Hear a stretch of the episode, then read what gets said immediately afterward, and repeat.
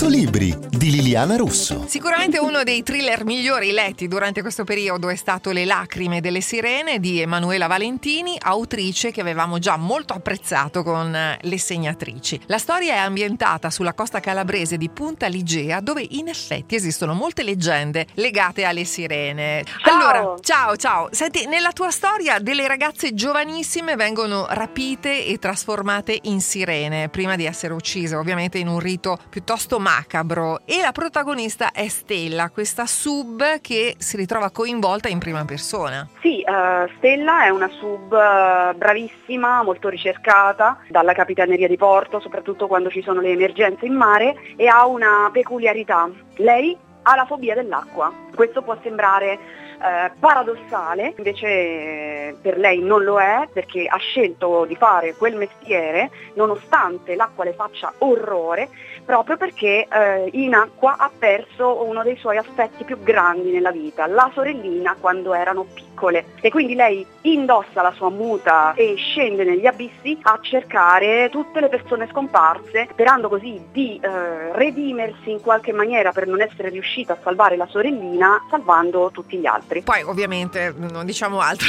perché mi verrebbe, mi verrebbe la voglia, io istintivamente ce l'ho la voglia di raccontare tutto, però non si può. Cara Emanuela, la storia come dicevo prima è ambientata sulla costa calabrese di Punta Ligia, ma davvero lì ci sono tante leggende che riguardano le sirene? Ma certo, a parte che Punta Ligea non esiste perché come con Borgo Cardo nelle segnatrici l'ho inventato, però eh, è un dettaglio in geografico Mm. inventato in un contesto geografico reale. Reale, esatto. Infatti dopo c'è Scilla, c'è Reggio Calabria, c'è Messina e ci sono un sacco di posti veri, reali, che io adoro. E laggiù si respira veramente l'atmosfera del mare nostrum, del Mediterraneo, del mare dei mostri, delle leggende, non soltanto nel colore proprio dei luoghi e nelle, nelle piccole cose che vedi in giro, un po' i portafortuna, eh, gli occhi disegnati sulle barche di legno per, per guardare il mare, per guardare le, le minacce che vengono dal mare, eh, le sirene in tutte le, le botteghine, le cose, no? questo simbolo della sirena che torna,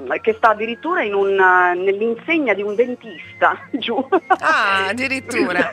Eh, senti, durante il racconto del tuo thriller tu fai riferimento alle stanze del deep web, no? Dove non ci sono controlli, non ci sono limiti, nessuna paura, dove tutto è possibile. Ed è tra l'altro una vera piaga della società. In qualche modo sei riuscita a tirar dentro anche questo aspetto, che mi piace, devo dire, perché è giusto anche segnalare che esistono queste cose. Eh sì, beh sì, ehm, è una realtà che io conosco per averne parlato con eh, alcuni amici che mm, militano nelle forze dell'ordine, che ne so, ecco, ma parlato a livello generale. Io non sono mai stata nel deep web, ti dico Lilli non ci tengo perché No, mi fa no, paura soltanto sì. nominarlo, però ecco, esiste, esiste e lì dentro si fanno delle robe eh, inqualificabili. Ci stava nel racconto, insomma, che, che hai affrontato tu. Un racconto, tra l'altro, fittissimo con il coinvolgimento di tanti personaggi che, che ruotano intorno al serial killer. Basta, chiudiamo qui, non sveliamo, non sveliamo altro. È un No. libro strepitoso.